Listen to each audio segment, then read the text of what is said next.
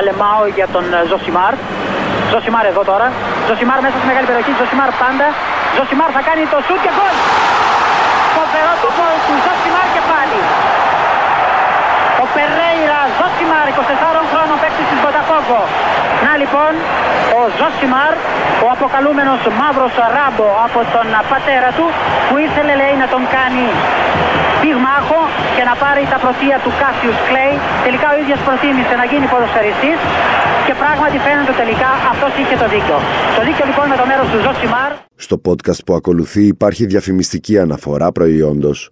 Πώς το λέει το ρητό, για να γίνεις βασιλιάς στη ζούγκλα, πρέπει να σκοτώσεις το λιοντάρι. Το λιοντάρι του Champions League έχει πάρει διάφορες μορφές, η αλήθεια είναι. Υπήρχε μια εποχή που το λιοντάρι ήταν η Μπαρσελόνα.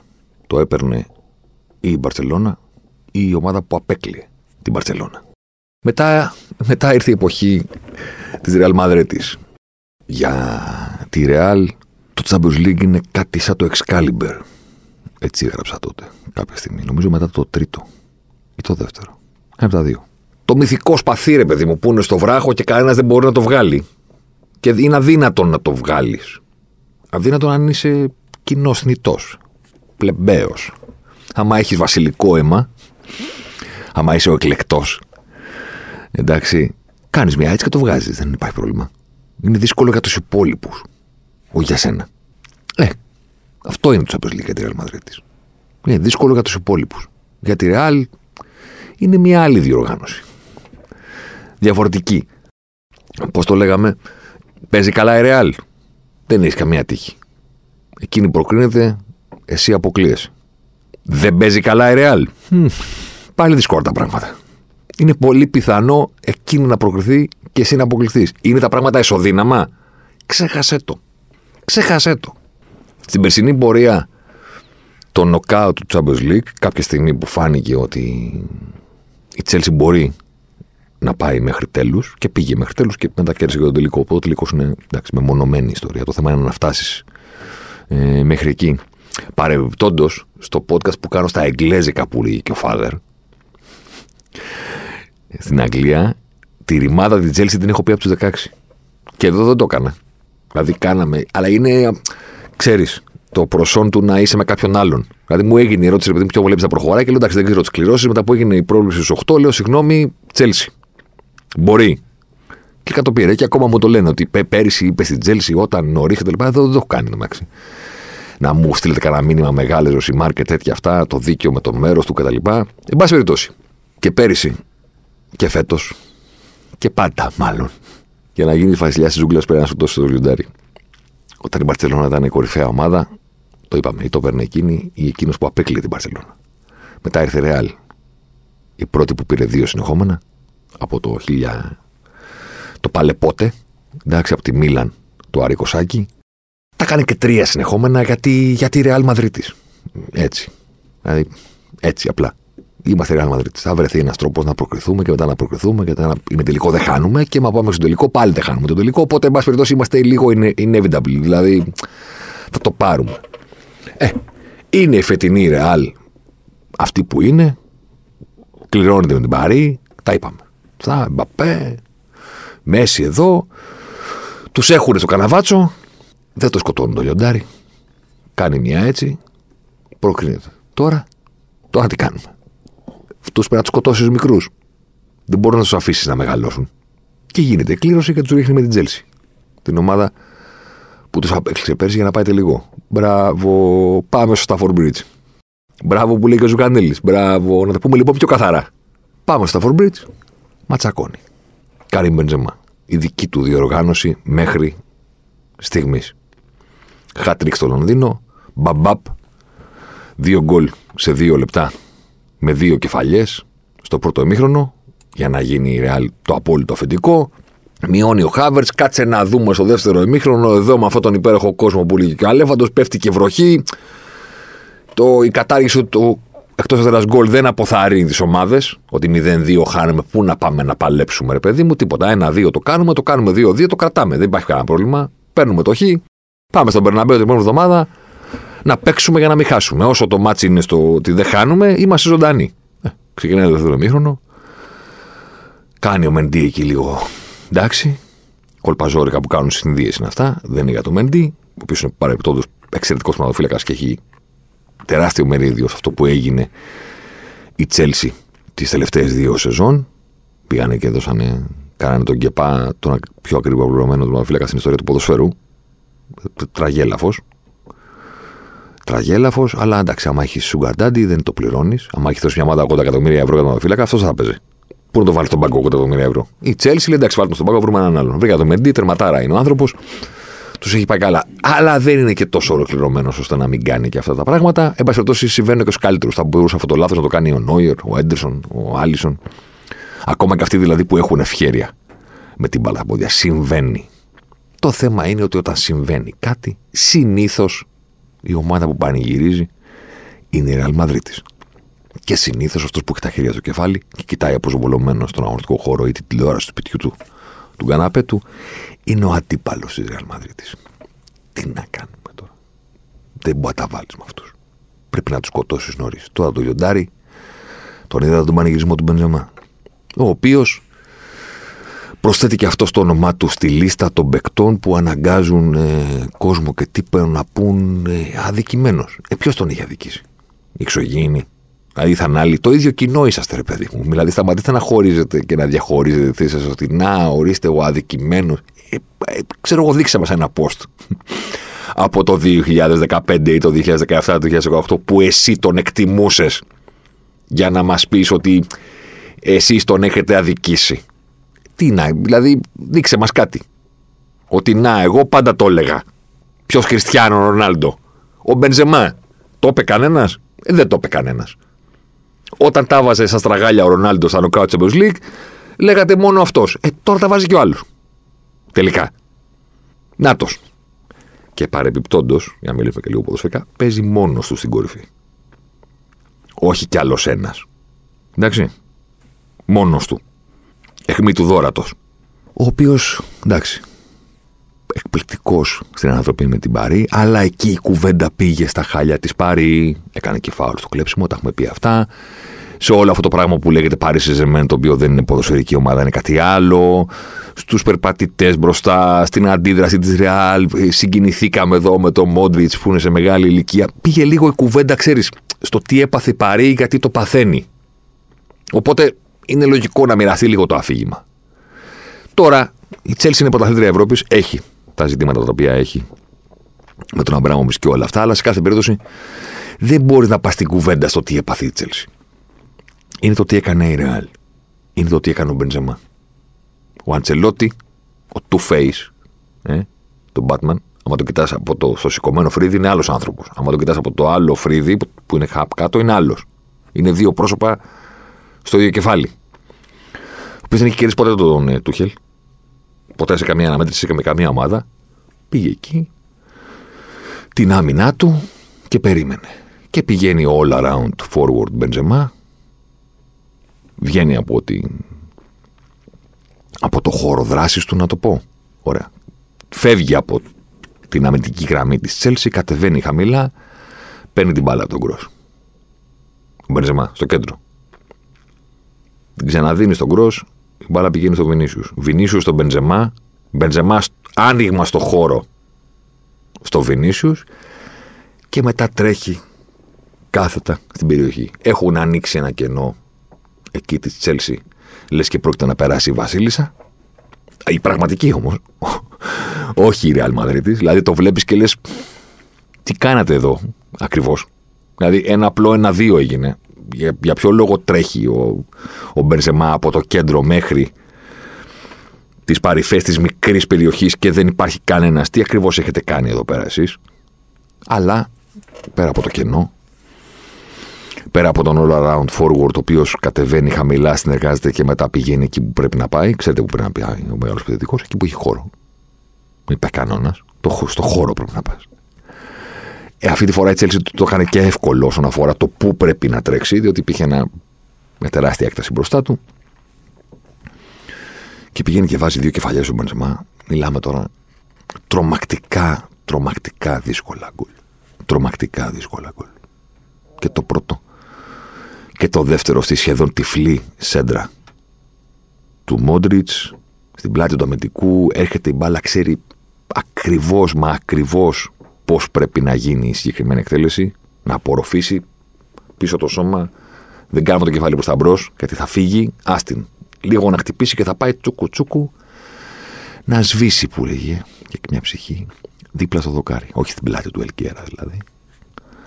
Αλλά δίπλα στο δοκάρι. Το φοβερό είναι ότι στο ίδιο μήχρονο ο Μπενζεμά που κυνηγάει εκεί το λάθος στην άμυνα της Τσέλσι έχει τη μεγαλύτερη ευκαιρία μέχρι στιγμής στο παιχνίδι την πετάει out. Με το πόδι. Αλλά νωρίτερα έχει βάλει δύο κεφαλιές οι οποίες είναι συγκλονιστικές. Είναι underrated goal κεφαλιέ, θα πω εγώ. Να το σημειώσω τώρα που μου ήρθε. Δεν ξέρω να το κάνουμε podcast κάποια στιγμή, γιατί αυτό θέλει εικόνα. Να τη θυμηθείς δηλαδή. Είναι underrated goal κεφαλιές. Είναι πολύ, πολύ ικανοποιητικές στο μάτι. Όταν κάθονται ε, οι φάσεις. Και ξεκινάει το δεύτερο μήχρονο. Έχει κάνει άλλη μια κεφαλιά ο Χάβερτ. Στην πραγματικότητα έχουν μπει δύο συνεχόμενα πανομοιότυπα γκολ. Δηλαδή και το γκολ, το δεύτερο του Μπενζεμά και το γκολ της Τσέλσι με τον Χάβερτ πάνω κάτω ίδια είναι. Δεν έχει βγει τόσο άμεσα η σέντρα στον γκολ της Τσέλσι σε σχέση με τον γκολ της ε, της Ρεάλ από τον ε, Μόντριτ, αλλά είναι στον ίδιο χώρο κινητό το Χάβερτ, στην πλάτη του επιθετικού, ξέρει ακριβώς πώς να ξεμαρκαριστεί και παίρνει την κεφαλιά που μας έδωσε την εντύπωση ότι υπάρχει ματ. Ότι κάτι θα δούμε στο δεύτερο μήχρονο. Ε, στο δεύτερο μήχρονο είδαμε ξανά τον Μπεντζεμά να πανηγυρίζει. Αδικημένος, ναι. OK. Okay. Όσο δίκαιο έχω αν κάποιοι να λένε ποιος Μέσι, ξέρω εγώ, Τσάβι και ο Ινιέστα και ο Μπουσκέτς τον κάνουν μάγκα λέει και ξέρω εγώ, είναι ατομικό το άθλημα, ας πούμε. Ε, OK. Okay. Όποιο λέει ότι είναι αδικημένος, ας επιστρέψει την κουβέντα, ας πούμε, στον εαυτό του και να πει, ξέρω εγώ, μήπως δεν έπρεπε να ασχολούμαστε μόνο με τον Ρονάλντο. Από τη μία, γιατί ο Τσάβη και ο Ινιέστα δεν είναι τόσο διαφορετικό δίδυμο, ας πούμε, εννοώ σε κλάση όσο από το Κρόσι Μόντριτς και υπήρχε και, ξέρω εγώ, ένας συγκλονιστικός ποδοσφαιριστής στην επίθεση δίπλα στο Ρονάλντο. Αφήστε τον Μπέιλ. Υπήρχε σταθερά ο Μπεντεμά. Το δύο καλοκαίρι πήγαν. Στη Real Madrid. Αυτή ήταν η μοίρα του Μπεντεμά. Ο οποίος. Εντάξει, αυτή τη στιγμή είναι. Γαλάκτικος και γαλαξιακός, ρε πώς θα το πούμε. Πάρε επιπτώντω τώρα που είπα για γαλαξιακός. Το νέο Samsung Galaxy S22 Ultra είναι γεγονός και έχει τις καλύτερες Galaxy επιδόσεις ever. Και όταν λέμε καλύτερες επιδόσεις σε Galaxy, εννοούμε τον καλύτερο και τον ταχύτερο επεξεργαστή που υπήρξε ποτέ σε Galaxy. Δηλαδή, πηγαίνετε να δείτε από κοντά το νέο Samsung Galaxy S22 Ultra και θα καταλάβετε τι ακριβώς σημαίνει καλύτερες επιδόσεις σε Galaxy. Οι ίδιοι εδώ μεταξύ που λένε ορίστε να ο Καρύμ, Καρύμαρος και Μπενζεμάραρος και όλες αυτές τις ιστορίες, είναι φαντάζομαι, δεν μπορώ να το πω με βεβαιότητα, αλλά είναι φαντάζομαι αυτοί που με το που έφυγε ο Κριστιανό θα είπαν, μα καλά τι κάνουν στη Ρεάλ. Δηλαδή έφυγε ο Κριστιανό Ρονάλντο και δεν πήρανε κανέναν και πορεύονται με τον Μπενζεμά. Πού να πας με τον Μπενζεμά; Να κάνεις τι; Ο οποίος έκανε την κρίση ευκαιρία που λένε κάποιοι και βρήκε την ευκαιρία όχι μόνο να κερδίσει το δικό του μερίδιο δόξας, αλλά να αναπτυχθεί όσο πλήρης φορ που είναι από τότε που έσπαγε τα ρεκόρ το ένα μετά το άλλο ως έφηβος με τη φανέλα τη Λιόν. Δεν έγινε ένα tweet από τον Μιγγέλ Ντιλένι που ξέρω εγώ σχολίαζε ας πούμε αν υπάρχουν και άλλοι ποδοσφαιριστές. Αυτός ήθελε να πει ότι αν υπάρχουν και άλλοι ποδοσφαιριστές που ξέρω εγώ να ανέβηκαν τόσο πολλά σκαλιά τόσο αργά στην καριέρα τους. Αλλά μέσα στο Twitter έγραψε τη λέξη ξαφνικά. Εννοώντας ότι ο Μπεντζεμά ξαφνικά ας πούμε, έγινε κάτι σπουδαίο, οπότε καταλαβαίνετε τι βρίσιμο έχει φάσει το Twitter, τι ξαφνικά έχει κατακτήσει εκείνο, κοίτα τα γκολ του, βάζει γκολ από μικρός, μπλα μπλα μπλα. Η αλήθεια είναι ότι ήταν, ήταν λίγο ατυχής η χρήση της συγκεκριμένης λέξης για τον ε, Μπενζεμά από τον Δεν είναι ξαφνικό. Δεν είναι ξαφνικό. Απλώς. Ε, OK, okay, Κριστιανό Ρονάλντο. Δεν, δεν υπάρχει κάτι άλλο. Δεν υπάρχει κάτι άλλο. Υπήρχε αυτός. Που έβαζε τα γκολ, που είναι πολύ πολύ πολύ μεγαλύτερο στάρ, που έπαιζαν μαζί στην επίθεση, που, που, που. Τι να κάνουμε τώρα; Υπήρχε ο Κριστιανό Ρονάλντο. Αυτή είναι η ιστορία. Δεν είναι κάτι άλλο. Ο, ο Μπεντζεμά ήταν σχεδόν σχεδόν α- αδιάκοπα πάντα εκεί. Έχει κάνει κάτι off season. Δηλαδή έκανε σεζόν στη Real Madrid με ξέρω εγώ, πέντε γκολ στο πρωτάθλημα. ας πούμε. Πρόσφατα, το 17-18. Τα δύο με πέναλτι. Δηλαδή έβαλε τρία γκολ σε 2.200 λεπτά συμμετοχής. Εντάξει. Όχι και το πιο κανονικό, ας πούμε. Αλλά μετά. Εδώ πάρε και πάρε και πάρε. Είναι σίγουρο ότι ζούμε στην εποχή που οι ποδοσφαιριστές έχουν ε, τραβήξει τη γραμμή προς τα πάνω όσον αφορά το ηλικιακό όριο. Τρέφονται καλύτερα, γυμνάζονται καλύτερα, κάνουν πολύ καλύτερη αποκατάσταση. Οι επαγγελματίες μπορούν να είναι σε καλό επίπεδο σε ηλικίες που κάποτε θεωρούσαμε απαγορευτικές. Εάν σωματικά μπορείς να είσαι σε καλό επίπεδο στα 34, έχεις το μεγάλο πλεονέκτημα ότι στα 34 πλέον τα ξέρεις όλα. Πνευματικά. Δεν είναι ότι μπορείς να σουτάρεις καλύτερα, να πλασάρεις καλύτερα. Αυτά κάπου εκεί με λίγο μετά τα 20 μένουν ίδια. Αλλά ξέρεις καλύτερα όλα τα υπόλοιπα. Το πού πρέπει να πας, το πώς πρέπει να κινηθείς, το πώς πρέπει να βάλεις το σώμα σου. Πού βρίσκεται ο χώρος, ποια είναι η εκτέλεση που χρειάζεται τη δεδομένη στιγμή. Θα τα βάλεις, θα τα χάσεις, δεν παίζει ρολό. Είσαι πλήρης, όριμος, γνώστης και είσαι και καλά σωματικά. Ο, ο, ο συνδυασμός σκοτώνει. Ο συνδυασμός κάνει τον Μπενζεμά αυτό που είναι τώρα, το Λεβαντόφ αυτό που είναι όλε τι προηγούμενε σεζόν, που κάθε σεζόν νομίζεις ότι γίνεται πιο νέος από το να μεγαλώνει. Αυτό που κράτησε το Ρονάλντο όλα αυτά τα χρόνια μέχρι που τώρα ας πούμε, είναι πραγματικά μεγάλος. Οκ. Ε, θα βάζα και το Μέσι σ' αυτήν την κατηγορία, αλλά έχουμε πει. Ο κοντός πρέπει να συζητιέται από μόνος του. Ξεκινήσαμε από το ζευγάρι που μάλλον έκανε το μεγαλύτερο θόρυβο, από τον μεγάλο σίγουρα πρωταγωνιστή των ε, πρώτων αγώνων για τους 8 του Champions League. Η ματιά μας θα είναι λίγο συνολική, αλλά μπορούμε να πάρουμε αφετηρία από αυτό το μάτς να πούμε ότι μ, κάτι κοινό υπάρχει σε αυτούς τους τέσσερις προημιτελικούς που είδαμε. Κατά τη γνώμη μου ποιο είναι το κοινό; Το κοινό είναι ότι προβάδισμα έχουν οι ομάδες που είχαν απαντήσεις χωρίς την μπάλα. Με την πλάτη στον τοίχο, για να το βάλουμε αντίστροφα, έχουν βρεθεί οι ομάδες που είχαν ζητήματα αμυντικής οργάνωσης. Μην παρεξηγηθούμε, να το εξηγήσουμε από την αρχή. Δεν μιλάμε για το ποιος έπαιξε άμυνα και το ποιος έπαιξε επίθεση για να μιλήσω σε ορολογίε παλιότερων δεκαετιών. Δεν μιλάμε για να μιλήσω σύγχρονα για το ποιος πήρε το ρόλο της πρωτοβουλίας και το ποιος πήρε το reactive ρόλο του να παίξει πίσω από την μπάλα. Δεν λέμε ότι πρόβλημα έχουν αυτοί που ανάλογα με το ρόλο τους. Λέω ότι αβαντάζ πήραν οι ομάδες που ανεξαρτήτως του ρόλου που επέλεξαν να υπηρετήσουν είχαν ζητήματα αμυντικής οργάνωσης και προβάδισμα πήραν οι ομάδες που σε αυτόν τον τομέα τα πήγαν καλύτερα από τις άλλες. Δηλαδή, σκεφτείτε το λίγο. Δεν είναι ότι η Τσέλσι κατέβηκε να παίξει άμυνα. Η Ρεάλ με τον Αντσελότη είναι πάντα συντηρητική. Στο τέλος της ημέρας, πέρα από το λάθος το μεγάλο που έκανε ο Μεντή, που είναι τελείως ατομική συζήτηση, ας πούμε. Στο τέλος της ημέρας, ναι, έχει κάνει αποκρούσεις ο Κουρτουά, αλλά είναι στα μακρινά σουτ. Ναι, έχει κάνει δύο ελεύθερες κεφαλιές ο Λουκάκου που θα μπορούσαν να ξαναφέρουν το μάτ στο 2-3 και να υπάρχει τζόγος. Όμως, στο τέλος της ημέρας τι θυμόμαστε, πέρα από την κλάση του Μπεντζεμά, τα μεγάλα κενά στην οργάνωση της Τσέλσι. Για κάποιο λόγο ο Τούχελ άφησε για δεύτερο παιχνίδι έξω τον Κόβατσιτς. Ούτε με την πρώτη φορά έπαιξε. Φάγανε τέσσερα. Καλά, εκεί γυρίσανε και σε τετράδα. Είχαν συνολικά ζητήματα. Πήγε με Ζορζίνιο Καντέ ο Γερμανός για να έχει έναν ακόμα υποστηρικτικό του Χάβερτ στην επίθεση. Να έχει και τον Μπούλισιτ και το Μάουντ και το Χάβερτ. Δεν του βγήκε. Η αλήθεια είναι. Δεν του βγήκε. Αντιθέτως, όλη την εβδομάδα διαβάζαμε για την Real Madrid ότι, ότι προκύπτει από το ρεπορτάζ ότι ο Βαλβέρδε ξεκινάει σίγουρα, σίγουρα για τη Real Madrid και υπήρχε στα ρεπορτάζ η λογική ότι μάλλον δεν θα παίξει ο Κασεμίρο, μπορεί και ο Κρό. Το οποίο όταν διάβασα μου έκανε μεγάλη εντύπωση. Λέω, θα κάνει τι πράγμα Αντζελότη. Δύσκολο μου φαίνεται.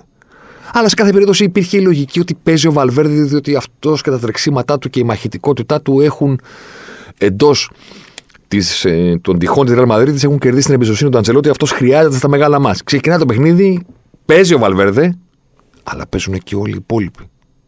Δηλαδή και ο Μόντριτ και ο Κασεμίρο και ο Κρός.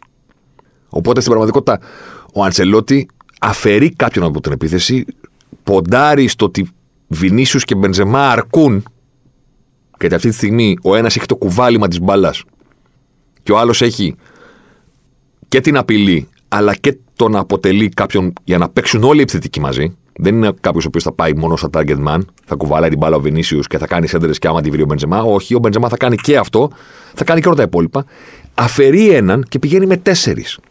Κασεμίρο, Μόντρι, Βαλβέρδε, Κρός. Αλλά παλαιά. Αντσελότη. Θυμίζω ότι το δικό του 4-4-2 ήταν η λύση στο πρόβλημα της Ρεάλ όταν η Ρεάλ δεν μπορούσε να πάρει Champions League επί εποχές Μουρίνιο κτλ. Ήρθε ο Καρλί το 4-4-2 και ήρθε η κούπα το 14 και μετά το blueprint πάνω στο οποίο πάτησε και ο Ζιντάν για να πάρει τα επόμενα η Βασίλισσα. Απέναντι σε αυτό ο Τούχελ πηγαίνει και κάνει Ζορζίνιο Καντέ. Δύο. Στην πραγματικότητα είναι ένα 3-4-2-1, να το πούμε, να το πούμε έτσι 3-4-3. Του λείπει τρίτος στο κέντρο, εκεί που η Ρεάλ έχει τους τρεις, τους γνωστούς, και έχει βάλει και το Βαλβέρδε. Του στοιχίζει σε αμετική οργάνωση πάνω απ' όλα. Δηλαδή, κάποιος θα έλεγε ότι με αυτή τη λογική η Ρεάλ θα είναι δύσκολο να απειλήσει. Έλα όμως που η αμυντική οργάνωση της Chelsea δεν είναι αυτή που θα έπρεπε να είναι. Ναι, καταλαβαίνω ότι αν δεν είχε ο Μπεντζεμά την κλάση στις εκτελέσεις, μπορεί να μην συζητάγαμε όλα. Αυτό θα ήταν μια φάση, θα λέγαμε πήγε, πέρασε. Ναι, έχει την κλάση όμως.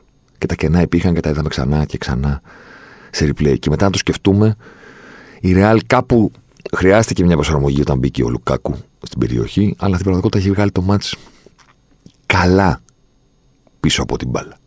Ε, πάνω κάτω αυτή είναι η ιστορία και στα άλλα μάτς. Ξεκινήσουμε από τον Μπενφίκα Λίβερπουλ. Εντάξει, μιλάμε για μια τεράστια παράσταση της Λίβερπουλ στη Λισαβόνα. Δεν ξέρω πόσοι είδατε το μάτς, πόσοι βλέπατε City Ατλέτικο εκείνη την ώρα. Μιλάμε το σκορ δεν το καθρεφτίζει ακριβώς. Μιλάμε για μια παράσταση της Λίβερπουλ άνευ προηγουμένου. Έχει έξι μεγάλες ευκαιρίες στα πόρτα 45 λεπτά το αγώνα. Έξι. Εκτός έδρας. Στη Λισαβόνα, στον Ταλούς, δεν λέω ότι η Μπενφίκα είναι ευρωπαϊκή υπερδύναμη αυτή τη στιγμή, ας πούμε, αλλά εντάξει, δεν είναι και πιο εύκολη έδρα να πάει να παίξει. Έξι μεγάλες ευκαιρίες. Απόλυτο αφεντικό. Τελειώνει το παιχνίδι. Είναι ένα τρία με τον γκολ του Ντίας στις καθυστερήσεις. Ο οποίος τελείωσε το παιχνίδι με assist και γκολ και πήρε man of the match και πολύ το χάρηκε γιατί είναι πρώην της Πόρτο και τον σφύριζαν σε κάθε επαφή του με την μπάλα. Οι Πορτογάλοι, ναι εντάξει, OK. Okay.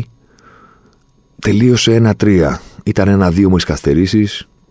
Στην πραγματικότητα είναι ένα παιχνίδι στο οποίο η Μπενφίκα απείλησε γιατί ο Κονατέ έκανε ένα λάθος. Θέλω να πω ότι η κουβέντα θα πάει στο τι έκανε ο Ντίας, στο πώς αυτός ο ποδοσφαιριστής είχε ενσωματωθεί στη Λίβερπουλ από τον Ιανουάριο που ήρθε, λες και είναι, το βλέπεις και λες πόσα χρόνια παίζει στην ίδια ομάδα αυτός. Τόσο άνετα έχει μπει και παίζει. Θα πάει στο γεγονός ότι ο Αλεξάνδρ Άρνολτ έχει κάνει κάτι πάσει οι οποίες δεν υπάρχουν. Δηλαδή, εντάξει, δεν, δεν, δεν υπάρχουν λόγια για αυτόν τον ποδοσφαιριστή. Θα πάει, θέλω να πω, η κουβέντα στο τι έκανε Λίβερπουλ με την μπάλα. Το θέμα είναι ότι τα έκανε όλα αυτά χωρίς να αφήσει τον αντίπαλο να έχει την παραμικρή υποψία ότι μπορεί, αν αντέξει αμυντικά με τις αποκρούσεις του Βλαχοδήμου που παρεμπιπτόντως ήταν φοβερό, φοβερός, ότι αν αντέξεις με τις αποκρούσεις του Βλαχοδήμου με κάποιες βελτιώσεις στην άμυνα, θα βρεις τις δικές σου φάσεις στην κόντρα. Ποτέ. Ναι, σκόραρε η Μπενφίκα με το νέο της Αστέρι, το νέο Ουρουγουανό Φόρτο Νούνιες, που το λένε Ντάρουιν, Δαρβίνο. Φοβερό όνομα. Δηλαδή, πώς λέμε Έντινσον Καβάνι, Έντινσον Δαρβίνο, τέτοια πράγματα. Ε; Δεν ξέρω τι είναι αυτό. Ο Τσουρουάνου. Το κοιτάξω. Αλλά η φάση υπάρχει επειδή δεν κλώτησε την μπάλα κοναδέ. Συμβαίνει στο ποδοσφαίρο, λάθη υπάρχουν. Στο Champions League υπάρχει, λες και είναι, υπάρχει κάποιος κανόνας ότι πρέπει να τιμωρήσει πάντα. Αν κάνεις λάθος, την μπάλα μπαίνει γκολ. Στο Champions League. Αλλά σε κάθε περίπτωση είναι μια παράσταση τη Λίβερπουλ που θα μείνει στην ιστορία για την επίθεση, αλλά το θέμα είναι ότι τα κάνει όλα αυτά χωρίς να τις κάνεις φάση, χωρίς να μπορείς να τις κάνεις φάση.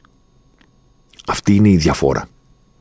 Και λέμε ότι αυτή τη στιγμή είναι σίγουρα μία από τις top, top ομάδες στον κόσμο. Ό,τι και αν συμβεί στο υπόλοιπο της σεζόν, ό,τι και αν καταφέρει στις μάχες που έχει να δώσει σε τρία με το Premier League, Champions League και κύπελο Αγγλίας. Ό,τι και καταφέρει είναι μία από τις top ομάδες αυτή τη στιγμή στον κόσμο. Δεδομένα. Γιατί, γιατί μπορεί να κάνει αυτά με την μπάλα και ταυτόχρονα να μην της κάνεις φάση. Ξαναγύρισες σε αυτό που ήταν τη χρονιά που πήρε το πρωτάθλημα. Εν τω μεταξύ, για να αφήσουμε τη Λίβερπουλ, μία απλή σημείωση. Με το που βγήκαν οι ενδεκάδες ήταν, πώς λέμε ρε παιδί μου, βλέπεις ένα μονόκερο. Ένα αγέτη. Δηλαδή ένα μυθικό πλάσμα που υπάρχει μόνο στη φαντασία, αλλά κανένας δεν το έχει δει ποτέ. Bigfoot, ρε παιδί μου, τέτοια πράγματα. Λεβιάθαν, δεν λέγεται αυτό, έτσι λέγεται το, το, των ωκεανών, το, το κήτος, το, το, το τέρας. Ποιο είναι αυτό; Η τριάδα στο κέντρο Φαμπίνιο και η Τα Τιάγκο. Ε, πολλοί την έχουν συζητήσει, κανένας δεν την είχε δει ποτέ. Από την ημέρα που αποκτήθηκε ο Τιάγκο πέρυσι το καλοκαίρι, ε, οι φίλοι της Λίβερπουλ, αναλυτές, διάφοροι πασχετώσει, λέγανε Καλά, εντάξει, Φαμπίνιο και Ιτά, αν είναι υγιής και Τιάγκο, μιλάμε τώρα το, η καλύτερη τριάδα των εποχών. Ναι.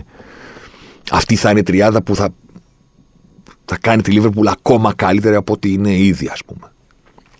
Δεν την είδαμε ποτέ. Ο Τιάγκο τραυματίστηκε σοβαρά σε εκείνο το ματς με την Everton που έθεσε εκτός στο ίδιο παιχνίδι και τον Φαν Ντάικ για μία ολόκληρη σεζόν. Ο Τιάγκο είχε τα, ο Κεϊτά είχε τα δικά του ζητήματα τραυματισμών. Δεν έβριχναν ποτέ μαζί. Ξεκινάει η φετινή σεζόν. Στο μεγαλύτερο διαστημά της είναι και οι δύο υγιείς. Κάνει κάτι περίεργα ο Κεϊτά που χτυπάει, ξαναχτυπάει, αλλά εν πάση περιπτώσει είναι και οι δύο υγιείς. Ε, και παγιώθηκε στο μυαλό του, το φίλο της Λίβερπουλ και όσοι παρακολουθούν την ομάδα, περιπτώσει, ότι κοίταξε να δεις, ναι, εντάξει, μπορεί εμείς να λέμε απ' έξω ότι αυτή θα είναι μια τριάδα η οποία μπορεί να κάνει φοβερά πράγματα στο γήπεδο, αλλά ο Κλόπ δεν το βλέπει έτσι. Είναι σαφές από τις επιλογές που κάνεις στην δεκάδα, στο rotation, που πάντα κάτι αλλάζει από το προηγούμενο παιχνίδι για να είναι όλοι φρέσκοι και και και και. και δεν παίζουν ποτέ αυτοί οι δύο μαζί. Οπότε ο Κλόπ θεωρεί ότι δεν θέλει τη Λίβερπουλ να έχει και τους δύο ή ο Κεϊτά ή ο Τιάγκο αναλαμβάνουν το ρόλο του αριστερού κεντρικού, του αριστερού εσωτερικού μέσου και Χέντερσον, Έλιοτ, Τζόουνς, οποιοδήποτε παίζει τον ρόλο δεξιά ανάμεσα σε Αλεξάνδρ Άρνολτ και Σαλάχ. Αυτό είναι. Και εκεί που πιστεύαμε ότι αυτό είναι, βγαίνουν οι δεκάδες και λέει Φαμπίνιο, Κεϊτά, Τιάγκο. Και λες, έλα ρε. Αυτό είναι για το οποίο συζητάμε τόσα χρόνια και δεν έχουμε δει ποτέ. Ε, και ξεκίνησε το μάτι και ξαφνικά και το αποτέλεσμα αλλά και η εικόνα στον αγωνιστικό χώρο έκανε κόσμο να λέει Παναγία μου, δηλαδή δεν μπορεί να παίζουν πάντα μαζί αυτοί. Όχι προφανώς, γιατί κάθε μάτσο έχει τα δικά τους ζητούμενα. Σε κάθε περίπτωση ήταν ένα rare sighting του τέρας του Λόχνα, του, του Bigfoot. Είδαμε κάτι που νομίζαμε ότι δεν θα δούμε ποτέ και τελικά αποδείχθηκε στο χορτάρι ότι είχαν δει και αυτοί που λέγανε ότι μου τρέχουν τα σάλια σκεφτόμενος τι μπορούν να κάνει αυτή το τριάδα στο κέντρο μαζί. Ο Κέιτ έφτασε να πέσει στο πρώτο μήχρονο σχεδόν δεύτερος επιθετικός. Είχε δύο καθαρές εκτελέσεις μέσα στη μεγάλη περιοχή. Ο Τιάγκο ήταν χαμηλά μαζί με τον Φαμπίνιο να οργανώνει την όλη φάση. Το παιχνίδι δεν χωράει σε μεγάλη κριτική και η Λίβερπουλ έκανε να του γούσταρει. Έγινε ένα-δύο από λάθος του Κονατέ. Με την πίεση του κόσμου έκανε ένα καλό τεταρτό η Μπενφίκα που δεν απειλήθηκε πάρα πολύ. Ε, μετά μπήκαν ο Ζώτα και Φερμίνο για να πάρουν για κάποιες ανάσεις οι υπόλοιποι, γιατί ο Απρίλιος είναι πολύ απαιτητικός. Ε, και η ΤΑΦ, κλέψιμο, κάθετη, Δίας, ευχαριστούμε πολύ, γεια σας. Κρατάμε αυτό. Ότι δεν είναι ότι έκανε όλα αυτά με την μπαλά η Λίβερπουλ. Είναι ότι δεν γινόταν ούτε με μακρινή παλιά, ούτε με αντεπίθεση, ούτε με πολλά τρεξίματα, ούτε με κλέψιμο. Δεν γινόταν η Μπενφίκα στο γήπεδο της, παρότι έχανε από νωρίς, παρότι επέφερε, δεν γινόταν ένα αποκτήσει μεγαλύτερη επιθετικότητα στο γήπεδο. Ήταν αδύνατο. Την ίδια ώρα που η Λίβερπουλ τα έκανε όλα αυτά, στο Μάντσεστερ είχαμε το Yin Yang του ποδοσφαίρου. Τζον Λόκ εναντίον Τζακ Σέπαρντ, παιδί μου. Να με θυμηθούμε λίγο και τα νιάτα μας, λίγο και το Lost. Εντάξει, Γκουαρτιόλα εναντίον Σιμεόνε. Εμείς πάντα με την μπάλα εναντίον αυτών που είναι πάντα χωρίς αυτήν. Προαιώνια μάχη, προαιώνιες συζητήσεις. Εδώ τα ίδια και τα ίδια. Κάπως θα μπορούσα να πει. Πάντα συναρπαστικά θα προσθέσω εγώ. Οι δυο τους μας έχουν χαρίσει ίσως το κορυφαίο ματς νοκ άουτ Champions League που έχουμε δει ποτέ. Τουλάχιστον εγώ το έχω πάντα ψηλά στη μνήμη μου εκείνη τη ρεβάνς. Στο Allianz Arena που είχε πει στη συνέντευξη τύπου την προηγούμενη μέρα ο Γκουαρδιόλα στους δημοσιογράφου, νομίζω ότι με, με έχετε σκοτώσει, αλλά έχω ακόμα μία σφαίρα. Και μπήκε η Μπάγκεν και έκανε στην Ατλέτικο αυτό που δεν έχει κάνει καμία ομάδα, αλλά με κάποιο τρόπο στο τέλος πέρασε η Ατλέτικο. ε, ε, συγκλονιστικό, συγκλονιστικό παιχνίδι. Εκείνος, ημιτελικός ήταν, ναι. Δεύτερος ημιτελικός του Champions League στη δεύτερη παρουσία της Ατλέτη σε τελικό με το Σιμεώνε, που τον έχασε και αυτόν από τη Real Madrid. Τότε. Στα πέναλτι. Τελειώνει το παιχνίδι. City Ατλέτικο και βγαίνουν αυτά τα περίφημα pass plots. Τα έχετε δει μωρέ, τα βάζουμε και στη Sport 24 εδώ για το ελληνικό πρωτάθλημα. Σας έχουμε πάει 10 χρόνια μπροστά. Τα έχετε δει. Είναι αυτά που δείχνουν με τις βούλες που κινήθηκε κατά μέσο όρο κάθε ποδοσφαιριστή στο γήπεδο, που ήταν ο μέσος χώρος των ενεργειών του και τις γραμμές που ενώνουν τους παίχτε για το πόσες πάσες άλλαξαν μεταξύ τους. Όσο πιο χοντρή είναι η γραμμή, τόσο πιο πολλές είναι οι πάσες που έχουν ανταλλάξει αυτοί οι δύο ποδοσφαιριστές που ενώνονται από τη γραμμή. Και δείχνει πολλά πράγματα. Και για το που έπαιξαν οι ομάδες και για το από ποια πλευρά έπαιξαν περισσότερο και το πώς ενώθηκαν οι ποδοσφαιριστές μεταξύ τους και διάφορα τέτοια. Και βγαίνουν αυτά τα pass plots για το City Ατλέτικο και αυτή τη φορά δεν κοιτάς λίγο τη διάταξη ή τις γραμμές ανάμεσα στους παίκτες, κοιτάς το χώρο. Επαναλαμβάνω, η θέση κάθε παίκτη σε αυτό το πράγμα ορίζεται από τον μέσο χώρο των ενεργειών του. Έχει κάνει ένας ποδοσφαιριστής 50, 60, 70, 120 ενέργειες στο μάτς. Βρίσκουμε όλες τις 120 ενέργειες στο κέντρο αυτών των ενεργειών, εκεί που είναι ο μέσος όρος, βάζουμε τη βούλα και λέμε: Ο Κέσσαρη έπαιξε εκεί και βλέπεις το pass plot της City και πλην του Έντερσον και οι 10 ποδοσφαιριστές της City έχουν μέσω χώρο ενεργειών πάνω από τη σέντρα. Και οι 10. Και αυτοί που μπήκαν αλλαγή. Και βλέπεις το αντίστοιχο της Ατλέτικο και είναι και οι 11 μαζί με τον Όμπλακ φυσικά κάτω από τη σέντρα. Και λες τι είναι εδώ; Όλοι και ο Γκρεσμάν και ο Φέληξ όλοι ο μέσος χώρος ενεργειών, του, ενεργειών τους όλων των ποδοσφαιριστών της Ατλέτικο είναι κάτω από τη σέντρα. Αυτό έγινε. Στο Μάντσεστερ, το οποίο καταλαβαίνω ότι η τάση είναι να αποδοθεί στο Σιμεώνε, στο, στο, στο, στην τακτική του, στο ποδοσφαιρό του, στον αρνητισμό του κάπως θα πει, στο αντιποδόσφαιρό του λένε κάποιοι άλλοι. Σε κάθε περίπτωση πάει εκεί. Όταν συμβαίνει κάτι τόσο ακραίο, ο κανόνας που έχω στο κεφάλι μου λέει ότι δεν μπορεί να οφείλεται σε ένα πράγμα. Είναι σαν τη συντριβή. Δηλαδή, όταν μια ομάδα, όταν ένα μάτι τελειώνει 6-0, ποτέ δεν τελειώνει 6-0 γιατί αυτοί που βάλαν τα 6 ήταν εκπληκτικοί. Ταυτόχρονα πρέπει να είναι πολύ κακοί και οι άλλοι. Με τον ίδιο τρόπο, κάτι τόσο ακραίο στην εικόνα του παιχνιδιού, να τελειώσει ένα μάτσα μπροστά και μια ομάδα να έχει όλους τους ποδοσφαιριστές να έχουν μέσω χώρο ενεργειών κάτω από τη σέντρα πρέπει να οφείλεται και στον άλλον. Κατέβηκε η Ατλέτικο να παίξει με 5-3-2. Το positional play της City άρχισε να τη βάζει προβλήματα από πολύ νωρίς. Δεν, δεν έβγαιναν τα μαρκαρίσματα στα άκρα. Είχε τεντώσει το γήπεδο η City. Μπορούσε να κουμπάει την μπάλα προς τα εκεί. Έκανε τη δική της ανάπτυξη. Κάποια στιγμή ο Σιμεώνα την πήρε χαμπάρι. Λέει λοιπόν, ωραία, πιο πίσω. 5-5. Αφήστε τα 5-3-2 και τους δύο παίκτες μπροστά, μπα και βγούμε στην επίθεση και τα λοιπά. Και εσείς πίσω. Δύο πεντάδες. Πέντε και πέντε μπροστά τους. Είναι η φύση του Σιμεώνε. Είναι ο δικός του τρόπος να πει δεν αντιλαμβάνομαι γιατί ψώνει κάτι πρέπει να κάνω κάτι διαφορετικό. Έχουμε και μία ρεβάνη. Δεν τελειώνει το παιχνίδι σήμερα. Αν σήμερα έπρεπε να κερδίσω, ναι, OK, okay, θα σκεφτώ κάτι διαφορετικό, αλλά δεν πρέπει να κερδίσω. Έχουμε κάνει ένα ματς. Ωραία. Το πρώτο ημίχρονο λοιπόν θα το παίξω έτσι πρώτο ημίχρονο εννοώ όλο το παιχνίδι στο Etihad. Αλλά είναι και το πώς σε αναγκάζει η City.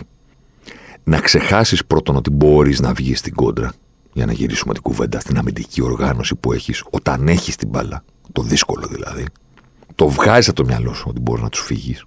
Και την ικανότητα που έχει πάσα πάσα. Κίνηση χωρίς μπάλα, κίνηση χωρίς μπάλα, πάσα πάσα, μεταφορά τη μια πλευρά στην άλλη πλευρά. Τσούκου τσούκου, όχι τσούκου τσούκου μπολ. Αλλά τσούκου τσούκου θα σε πάνε προς τα πίσω και θα σε κάνουν αυτό που λένε Άγγλοι pin down. Σε πίνε. Πώς να το μεταφράσω αυτό; Σε καρφώνουν. Σε καρφώνουν πίσω. Με τον τρόπο με τον οποίο παίζουν, αναγκάζεσαι και ανα... είσαι συνεπής τακτικά στους ρόλους πίσω από την μπάλα, οι ρόλοι που σου βάζουν σε αναγκάζουν να πεις «Οπα, κοιτά τι έγινε». Πάσα, πάσα, πάσα, μπήκαμε στη μεγάλη περιοχή. και δεν μπορούμε να βγούμε. Και ακόμα και όταν αμυνόμαστε καλά, γιατί εκείνο το παράδοξο, αμήνθηκε καλά η Ατλέτικο. Πολύ καλά, όχι απλά καλά. Δεν μπορείς να βγεις όμως. Δεν μπορείς να αναπνεύσεις. Δεν μπορείς να κρατήσεις την μπάλα. Δεν μπορείς.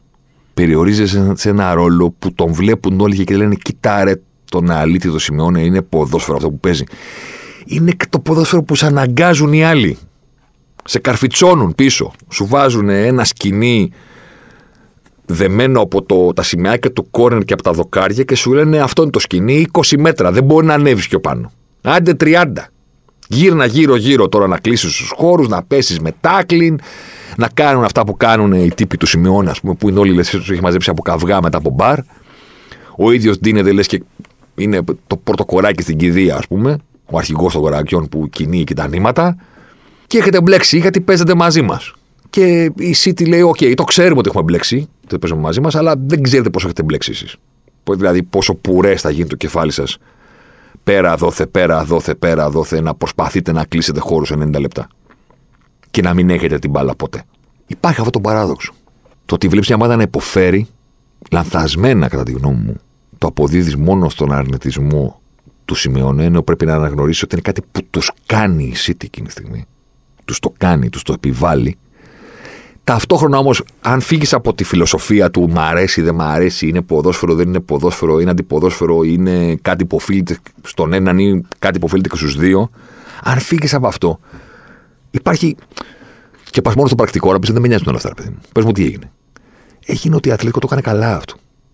Αλλά, αλλά υπέφερε τόσο πολύ που ο Σιμεώνε κάποια στιγμή μπορεί, αφού το κάνουμε καλά, μήπως να γίνουμε και λίγο πιο επιθετικοί. Μήπως ρε παιδί μου, να εκμεταλλευτούμε το γεγονός ότι πιθανότατα η City θα ρισκάρει όσο περνάει ο χρόνος και μένει το μάθο 0-0 να βρούμε και την ευκαιρία μας να αναπνεύσουμε. Και με κάποιο με σκληρό τρόπο, θα μπορούσε κάποιος να πει, όταν η Ατλέτικο αποφάσισε με τις τρεις αλλαγές της να προσπαθήσει κάτι παραπάνω, χειροτέρευσε η αμυντική της λειτουργία και η City με τις δικές της αλλαγές άρχισε να βρίσκει περισσότερα πράγματα. Και βρήκε και το. Αυτό που ε, νομίζω ότι φάνηκε από νωρίς το παιχνίδι ότι ήταν το μάξιμο από, αυτό το, από αυτή την εικόνα.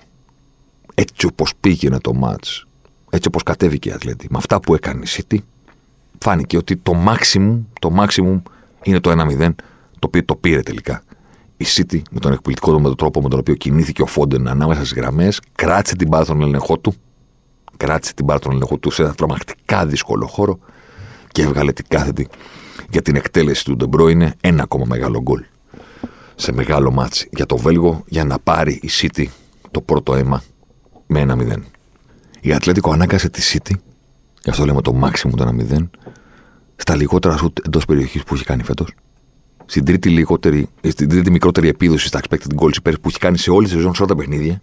Οπότε δούλεψε με κάποιο τρόπο αυτό το πράγμα, αλλά τελείωσε το μάτσο. Χωρίς σουτ.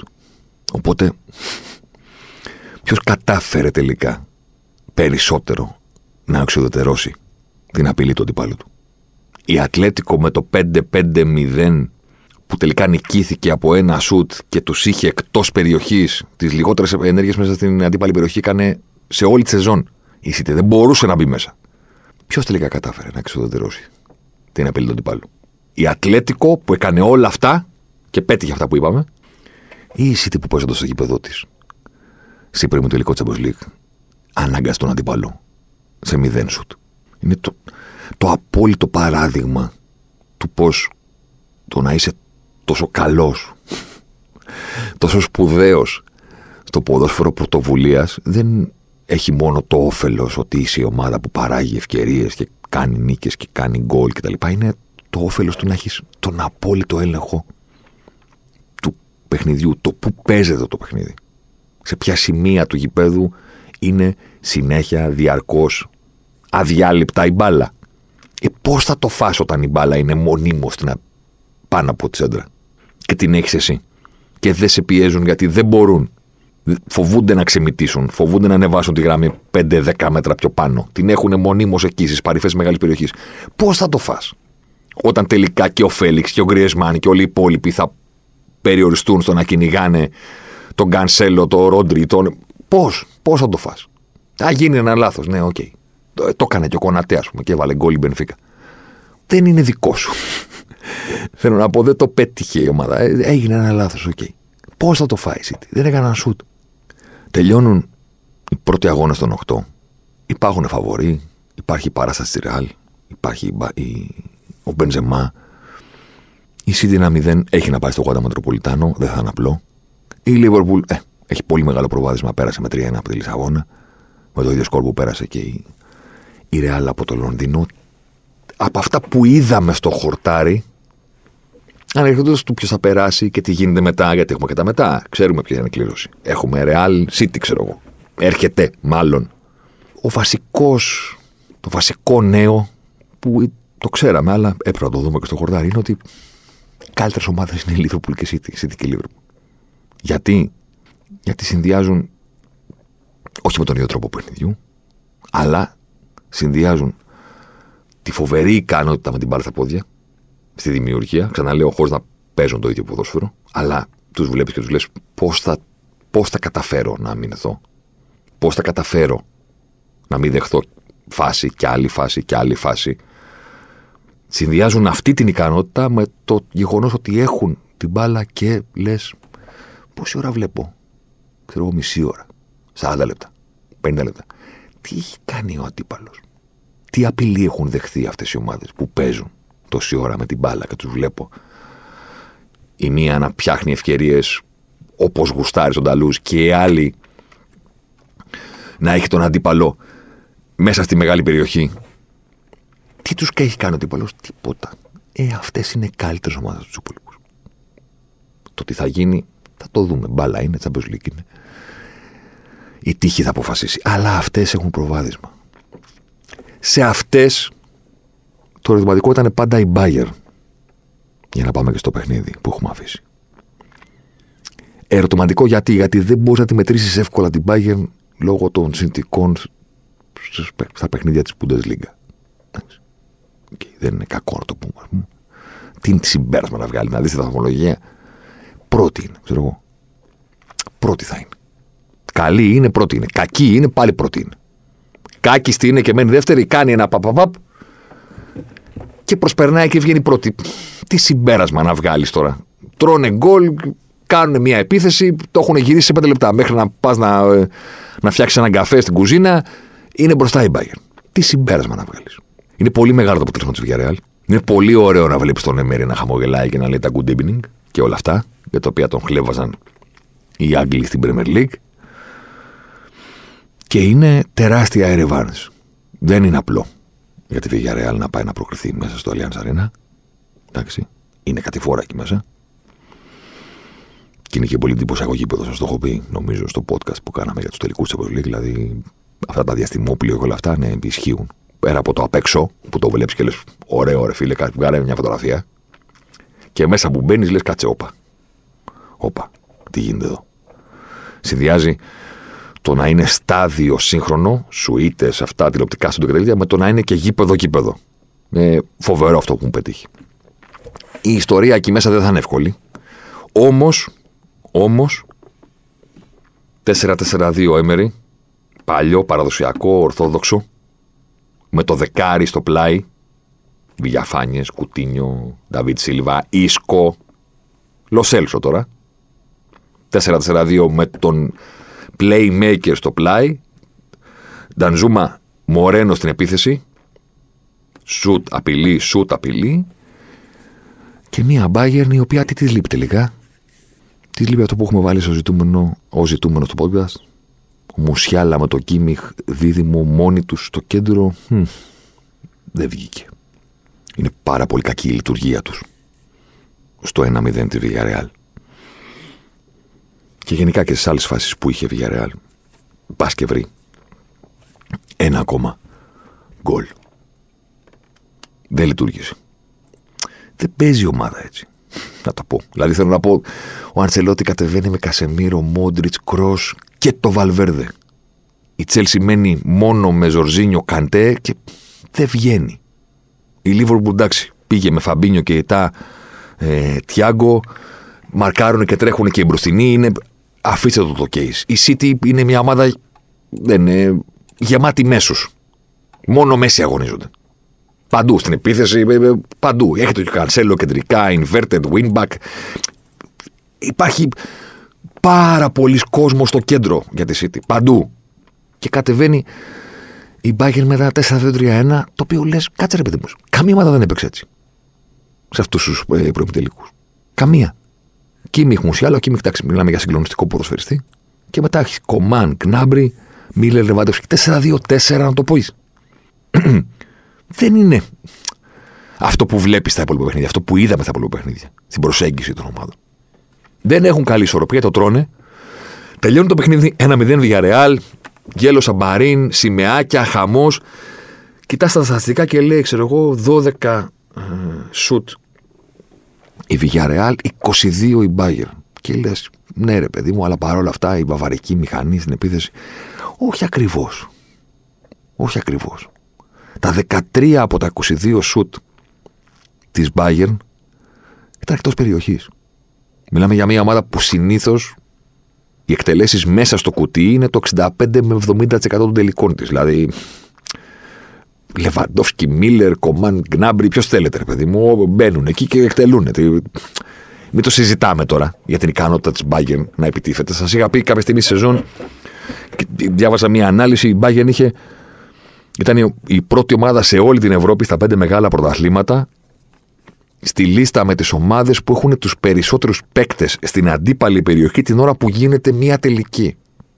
Δηλαδή, παίρνουμε όλα τα σουτ των ομάδων και λέμε ωραία, πάτα το κουμπί, πώς; Σούταρε ο τάδε παίχτη από τη γωνία της μεγάλης περιοχής. Πόσους παίχτε έχει αυτή η ομάδα που σούταρε μέσα στην περιοχή την ώρα που γίνεται το σουτ; Ένας, δύο, τρεις, τέσσερα. Μετράς. Ε, η ομάδα με τους περισσότερους είναι η Bayern. Δηλαδή το κατακύματα, το είμαστε όλοι στην περιοχή είναι ο τίτλος της Bayern. Όταν το σημειώσαμε, νομίζω ότι κάποια στιγμή το έχουμε πει σε προηγούμενο podcast. Δεν πάει μπορεί και όχι. Anyway, τώρα που το θυμήθηκα, μπορώ να το έχω πει στα αγγλικά. Τέλος πάντων. Όταν μια ομάδα κάνει αυτό, από τη μία φοβάσαι την επιθετικότητά της, γιατί δεν είναι μόνο ο Λεβαντόφσκι, αυτό συνειδητοποιείς, είναι ότι έρχονται, έρχονται και παίζουν. Από την άλλη, αναρωτιέσαι, πώς είναι αυτή η ομάδα; Στην αμυντική της οργάνωση όταν χάνει την μπάλα. Δηλαδή, αν είναι νούμερο ένα στο πόσους βάζεις στην περιοχή, τι γίνεται άμα τη χάσει; Άμα τη χάσει τη Γερμανία, δεν γίνονται και πολλά. Ή ακόμα και αν γίνουν, δηλαδή αν το φάει και βρεθεί να κυνηγάει το σκόρ, ε, η Bayern είναι, θα πάρει την μπάλα και θα το γυρίσει. Το ερωτηματικό ήταν τι θα γίνει αν η Bayern παίξει με τη Liverpool που είναι το ζευγάρι που έχει βγει στην κλήρωση, αν και εφόσον πάρουν και οι δύο την πρόκριση στα τελικά. Τι θα γίνει αν παίξει μια ομάδα η οποία έχει τρόπο να αμυνθεί, αλλά έχει και τρόπο να παίξει. Τι θα γίνει με τη City; Τι θα γίνει ακόμα και με τη Real που είδαμε. Τι έκανε στον Λονδίνο. Ακόμα και με την Τζέλση. Ομάδες με καλύτερη έτσι, οργάνωση. Και έρχεται τελικά αυτό το παιχνίδι το οποίο είναι, είναι σοκαριστικό το αποτέλεσμα. Όχι γιατί το 1-0. Ποδόσφαιρο είναι. Όλα μπορούν να συμβούν. Για το πώς ήρθε. Δηλαδή η Bayern δεν είχε την αμυντική ισορροπία και είχε η Villarreal τις ευκαιρίες της. Και ταυτόχρονα, εκεί είναι το εντυπωσιακό, η Bayern ναι, 22 τελικές αλλά τι, 13 εκτός περιοχής. Μπα, μπου, μπα και μπι. Δεν έχουν μεγάλη ευκαιρία. Και λες, όπα, τι έγινε εδώ κύριε Έμερη, τι πας να κάνεις; Μετά το Europa League θα γίνεις και ο Mr. Champions League θα τρελαθούμε τελείως. Τι πας να κάνεις; 4-4-2. Νταντζούμα Μορένο, Λοσέλσο στο πλάι, κάπου επαρέχω, τρέχουμε. Ο Κόκλεν στα αριστερά και πάμε. Γερο Αλμπιόλ και ό,τι γίνει. Εντάξει, καταλαβαίνω ότι κάποιοι θα πούν. Εντάξει, και εσά καταλάβαμε. Η Λίβερπουλ πάει για τον ημιτελικό, οπότε τι πιο ωραίο να δεις τη Βιγιαρεάλ απέναντί σου αντί για την Bayern. Εντάξει. Όποια είναι, θα πω. Αλλά και να μην ήταν το παδικό μου συμφέρον, ας πούμε, στη μέση. Πάλι θα ήθελα να δω την Villarreal να περνάει. Ακόμα και αν δεν υποστήριζα καμία ομάδα, ακόμα και αν ήμουν απαδό της, την Μπαρσελόνα, της Πάρη, ας πούμε, που παρακολουθούν τη διαδικασία εκτός. Η μία από τους καναπέδες στο Παρίσι και η άλλη στο Europa. Θα ήθελα να δω Villarreal. Δεν είναι εύκολο, ξαναλέω στο Allianz Arena. Όμως, ακόμα και αν περάσει η Bayern, έχουμε μία εικόνα μέχρι στιγμής από τους Βαβαρούς που έχει περισσότερα ερωτηματικά παρά τελείες. Να το πω έτσι. Δεν ξέρεις τι θα γίνει. Βέβαια, στο Champions League μπορεί μια ομάδα να μιλήσει ποτέ τα προβλήματά της, αλλά παρόλα αυτά να σταθεί τυχερής στις κρίσιμες στιγμές και να προχωρήσει. Το έχουμε δει. Θα συνεχίσουμε να το βλέπουμε. Συμβαίνει. Είναι η διοργάνωση που το να είσαι τυχερός είναι εξίσου, αν όχι περισσότερο σημαντικό, από το να είσαι και καλός. Στο φινάλε, στους 8 του Champions League Πόσο κακός μπορεί να είσαι. Καλός είσαι. Ε, αφού είσαι καλός, το ζητούμενο είναι να είσαι και τυχερός. Αυτή είναι η συνταγή. Μέχρι να μάθουμε το τι θα γίνει την επόμενη εβδομάδα στους επαναληπτικού, μέχρι να έχουμε τετράδα, ας κρατήσουμε ότι θα δούμε ποιοι θα, θα σταθούν τυχεροί στις κρίσιμες στιγμές, τι ανατροπές και πράγματα που δεν μπορούμε να προβλέψουμε θα δούμε μπροστά μας. Μέχρι τότε, αυτό που κάνουν οι City και η Liverpool μοιάζει να είναι τουλάχιστον ένα επίπεδο πάνω από τους υπόλοιπους. Δεν είναι αρκετό για να πάνε μαζί στο τελικό, δεν είναι αρκετό για κατάκτηση, αλλά είναι νομίζω μια πραγματικότητα που πρέπει να σημειωθεί. Αν σκεφτούμε τι είδαμε από τις ομάδες των προεμιτελικών στα πρώτα του ραντεβού. Το δικό μας ραντεβού την επόμενη εβδομάδα που θα έχουμε τετράδα, χαμπέμους ημιτελικούς, ε, τα έχουμε τετράδα, μπαίνουμε στα ζώρικα, ο Απρίλιος είναι γεμάτος ποδόσφαιρο, κάτι Euroleague παίζουν κάτι τέτοια. Α, να, ακού, να ακούτε Bold Brothers, Καβαλιεράτος, Σταύρου, Σταύρου, στα, Καβαλιεράτος μιλάμε ότι γίνεται χαμός. Να τα ξέρετε αυτά. Πατήστε follow, like και subscribe, ε. Να τα λέμε και αυτά. Έχω κάθε 3-4 podcast πρέπει να το λέω. Ε, πρέπει να το λέω. Ραντεβού την επόμενη εβδομάδα, να είστε καλά. Αλεμάο για τον ε, Ζωσιμάρ. Ζωσιμάρ εδώ τώρα. Ζωσιμάρ μέσα στη μεγάλη περιοχή. Ζωσιμάρ πάντα. Ζωσιμάρ θα κάνει το σουτ και γκολ. Φοβερό το γκολ του Ζωσιμάρ και πάλι. Ο Περέιρα Ζωσιμάρ, 24 χρόνων παίκτη της Μποταφόγκο. Να λοιπόν, ο Ζωσιμάρ, ο αποκαλούμενος μαύρος ράμπο από τον πατέρα του, που ήθελε λέει να τον κάνει πυγμάχο και να πάρει τα πρωτεία του Κάσιους Κλέη. Τελικά ο ίδιος προτίμησε να γίνει ποδοσφαιριστής και πράγματι φαίνεται τελικά αυτός είχε το δίκιο. Το δίκιο λοιπόν με το μέρος του Ζωσιμάρ.